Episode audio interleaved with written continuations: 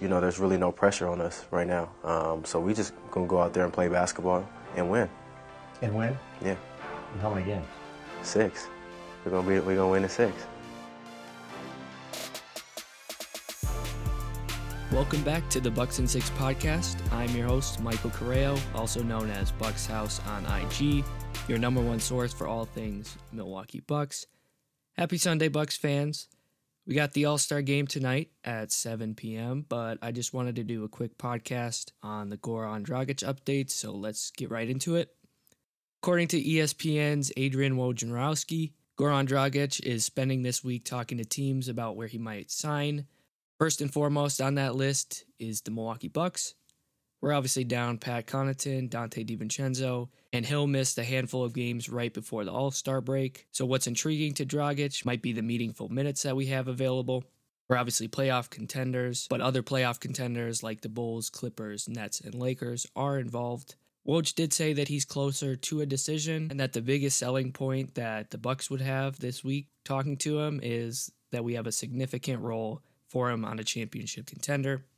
I don't want to go too deep into his whole career, but just some notes about his career so far. He spent some time in Phoenix and Houston to start his career before being dealt to Miami early on in 2015. Miami is where he played the best basketball of his career and spent seven years there. He started every game he played in until the 2018 2019 season, where he missed over half the year due to knee and ankle injuries, and he came off the bench for 14 of the 36 games he played in. In 2019 2020, he lost his starting spot to Kendrick Nunn, who was a finalist for the Rookie of the Year that season. But at the end of the season, Nunn's play dropped off a bit, and he dealt with some injuries, and that gave Dragic the opportunity to step up. He was crucial to the Heat's finals run in 2020, and it hurt Miami when he got injured in game one versus the Lakers. But in the three series before getting injured, he averaged 21 points per game, 5 assists per game, shot 45% from the field and 36% from three on nearly seven attempts per game, and that helped the Heat defeat the Pacers, the Bucks, and the Celtics. In the finals, he was only to play in two of the games, and he didn't have the greatest games. Like I said, he did get injured, and he came back for game six and just wasn't the same. And then from then on out, his minutes and production was slightly down last season. He still averaged an efficient 13 and 4 off the bench. And then this offseason, he was involved in the sign trade that sent Kyle Lowry to the Heat.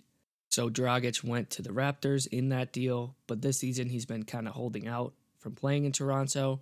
He's been listed out for personal reasons for the majority of the season. And then during the trade deadline, he was sent to San Antonio for Thaddeus Young. And then he was just bought out by the Spurs, making him a free agent. So that's kind of where Dragic is at in his career. So we'll see what decision he makes. Like Woj said, he's talking to teams this week, but it seems like the Bucks are front runners right now. It was reported by Chris Haynes that Dallas had been front runners before trading for Spencer Dinwiddie. I think Milwaukee has a compelling offer for him. We're very low on guard depth right now, and even when Hill comes back, I think Dragic would be a better option off the bench, scoring wise. We still have the core together from the championship team, and I think that holds a high value in these types of situations. We don't have a big city by any means, and that's a big thing that critics draw to the city of Milwaukee. But Dragic will be 36 come playoff time, and he still hasn't won a ring. And I think time is running out for him to have a key role on any contender. He'd certainly be a valuable veteran presence, bringing us experience and scoring off the bench. The one negative side a lot of Bucks fans have is that Dragic has a bad reputation as a player. More specifically, he's had a history recently with the Bucks, which I noted in one of my previous podcasts that I'm not exactly fond of him as a player and that I wouldn't love the signing, but he's one of the better options out there right now. For those who don't know, in game four of last year's playoffs, the Heat were down 11 in the fourth quarter. They were already down 3 0 in the series, and Khris Middleton just goes for a regular box out on Dragic.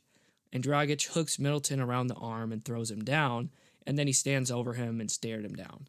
There was also an incident in game two of that series where he tripped Middleton and essentially wrapped up his legs as Middleton was falling. So there's obviously history there, but I have a quick thought on it.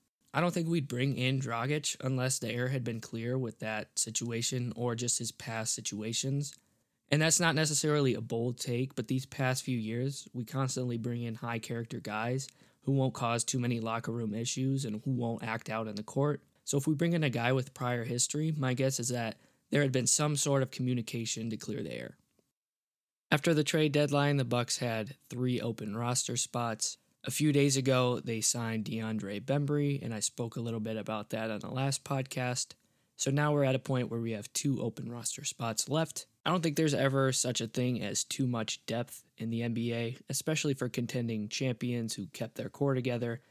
I think it's important to keep adding to your depth wherever possible, and it's also a key thing to prevent other contenders from getting that kind of player. Obviously, Dragic still has enough energy left in the tank to be a helpful piece to a contender, so we don't want those types of players going to another team and helping them defeat us.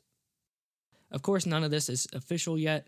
There's still a possibility that he signs elsewhere, but past beef aside, Dragic would be a huge boost off the bench should he come to Milwaukee. And that'll do it for today's episode of the Bucks and Six podcast. Thank you for listening in, and as always, feel free to give me feedback. Enjoy the All Star